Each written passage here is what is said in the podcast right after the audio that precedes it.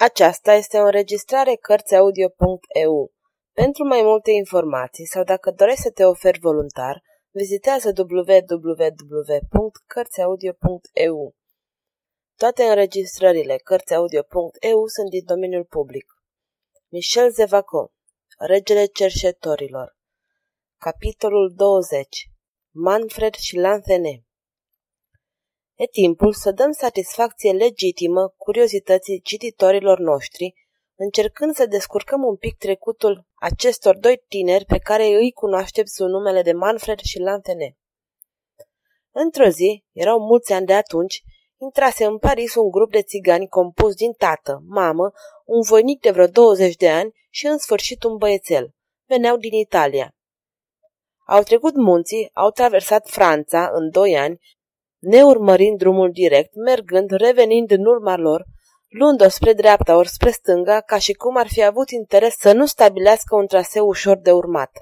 Ajunși la Paris, țiganii poposiră foarte firesc la curtea miracolelor. Orice cercetor, scamator, jongleur, în sfârșit toți cei care făceau în locuri publice una din aceste meserii și erau nenumărați pe atunci, le arătau drumul. În curtea miracolelor se instalară într-o căsuță sordidă, totuși erau destul de bogați, după câte povesteau vecinii. Wow, zise de câteva ori pe țigancă, numărând piese de aur. A fost văzută schimbând adesea ducați cu efigia papei Alexandru Borgia. Foarte curând, fără să piardă timpul, familia s-a apucat de lucru. Tatăl mergea pe străzile Parisului, vânzând coșulețe de răchită pe care le împletea el însuși. Mama ghicea în palmă. Fiul muncea noaptea, profesând fructoasa și nobila meserie de borfaș. Cât privește pe băiețel, acesta rămânea acasă cu țiganca, căreia îi se dădu numele de Gypsy. Copilul se numea Manfred. Fără îndoială, nu era nici al familiei, nici al acestei rase de nomazi. Avea trăsături fine, piele albă, cu toate că era puțin bronzat de drumurile în aer liber. Exista pe chipul lui, în ochii lui delicați și arzători, în vorba lui nu știu ce delicat, Calin, Tandru, care îl făcură să fie adorat de curtea miracolelor. Întrebată despre acest copil, Gypsy păstra o tăcere prudentă. Uneori, spunea că avea copilul de la o familie de italieni care, prea strâmtorată ca să-l poată crește, s-a descotorosit de el vânzându-l la prima trupă de țigani care trecea. Explicația păruse mai mult decât suficientă neîncrezătorilor locuitori al curții miracolelor și trecutul lui Manfred rămăsese obscur. Va trebui totuși să băgăm de seamă că, într-o zi, veni la curtea Franței o mare doamnă care se numea Ducesa de Ferrare și care nu era alta, zice-se, decât fica pape Alexandru Borgia. Doamna rămase 8 zile la Paris, apoi se reîntoarse în Italia. Or, fusese stabilit că Gypsy avea să o vadă pe ducesa de Ferrare, de a cărei sosire aflase nu se prea știe cum. A avut o destul de lungă întrevedere cu ea. Întâmplarea trecut neobservată în clipa în care se produsese. Micul Manfred, crescut la curtea miracolelor, admirat de cerșetori, mângâiat, pupat, răsfățat de toți, creștea în forță, în grație și frumusețe.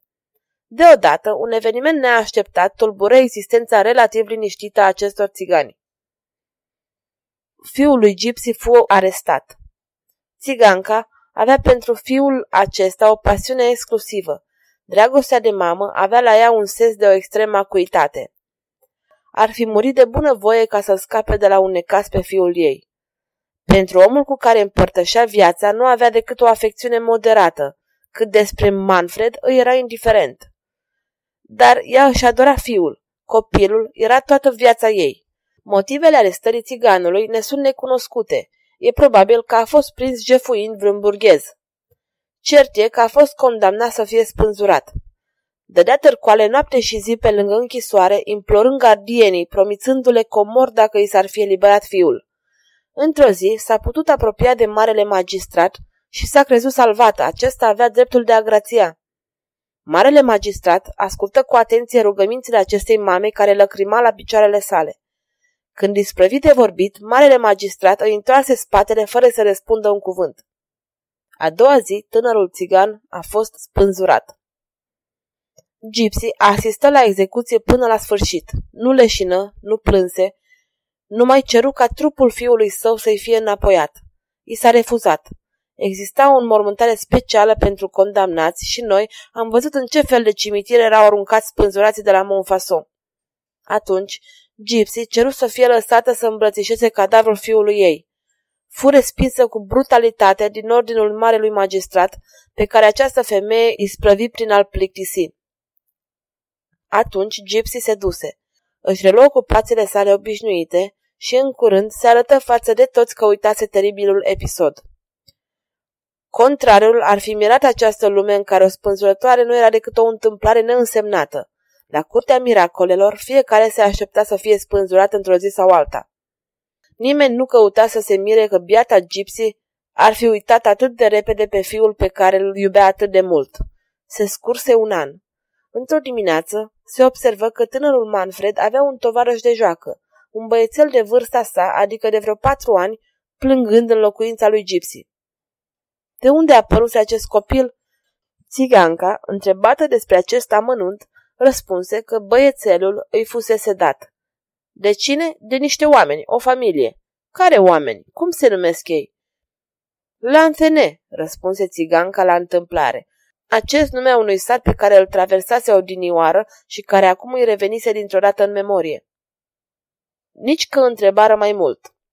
Cât despre prezența copilului în locuința lui Gypsy, nimeni nu se mai gândi la asta. Se afla acolo ca și cum ar fi țâșnit din pământul noroios al curții. Cel ce purta ca nume denumirea unui sat pe care țiganca îl dăduse la întâmplare era un băiețel tare drăguț, cu ochii gingași și păr blond și buclat. Cei care o zăreau luând în brațe și strângându-l la sânul său, pe copil, poate ca pe o pradă, își închipuiau că țiganca era probabil mama lui Lantene.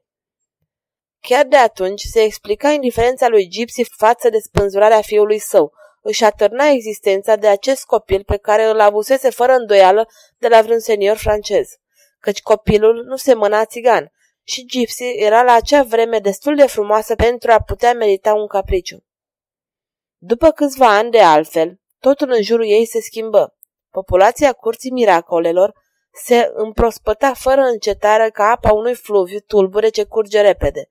Micul Lanțene și-a uitat repede durerea. Se întâmpla să se joace cu Manfred, care i-a arătat dovezi de prietenie.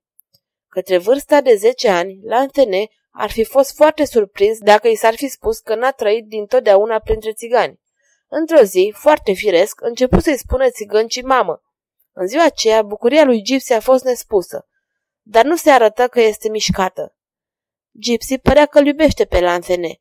Făcea tot ce trebuia pentru a-i da copilului impresia de plină că îl iubește, dar niciodată buzele ei palide nu atinseseră fruntea sau obrajii copilului. După toate astea vom înțelege strânsa prietenie care în cele din urmă îi uni pe Manfred și Lantene. Cam de aceeași vârstă, aceleași gusturi, aceeași situație, aceeași neclaritate a trecutului lor. Creșteau împreună într-o adâncă ignoranță, exceptând de prinderea meșteșugului armelor și aceea a exercițiilor fizice.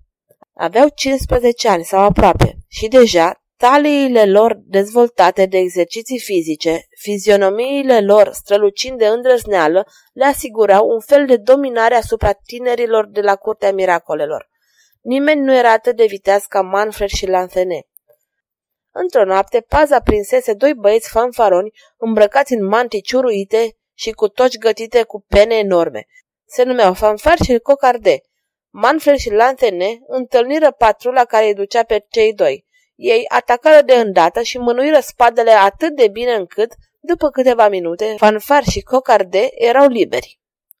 Astfel de fapte vitejești impresionară în mod deosebit imaginația calicilor, în mijlocul cărora trăiau Manfred și Lantene. Nu li se putea face decât un singur reproș, e adevărat, destul de grav. Niciodată n-au vrut să se amestece într-o vânătoare nocturnă împotriva pungelor de bani ale trecătorilor.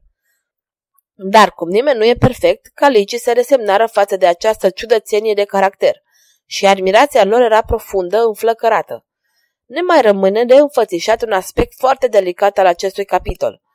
Care erau mijloacele de trai ale celor doi eroi la vremea la care ne refeream? Din ce și cum trăiau? Pentru Lanthene răspunsul era simplu. Lanthene devenise asociatul maestrului Etienne Dole, celebrul editor. Să spunem mai întâi că cei doi tineri locuiau împreună pe strada Frăin Mantel, într-o casă foarte modestă, în care își duceau traiul destul de sărăcăcios. Ceea ce câștiga Lanthene ajungea nevoilor lor comune. Dar ne vedem obligați să adăugăm că Manfred rotunjea uneori venitul cu o sumă neașteptată de proveniență mai degrabă ciudată. Se întâmpla ca vreun cerșetor mai de vază să roage pe tânăr să învețe vreo fentă de scrimă. Manfred nu se lăsa rugat. De obicei, se trezea după lecție cu una sau două piese de aur în buzunarul vestei. Le păstra. Cititorii noștri vor să-l condamne pe răul nostru? Cu atât mai rău, noi îl prezentăm așa cum era și, ca să o spunem pe-a dreaptă, credem că în Manfred se arăta foarte generos în aceste ocazii. Trebuia să-i judece pe aceea printre care fusese crescut, care l-au iubit și l-au alintat atât de mult, Acceptând aceste piese de aur care miroseau de la o poște că sunt furate, Manfred era împins poate de un sentiment delicat, poate că nu dorea să-i dea de înțeles donatorului distanța care îl separa de acesta. Lăsăm libertatea cititorului să aleagă între cele două explicații și nu vom înainta în această pledoarie.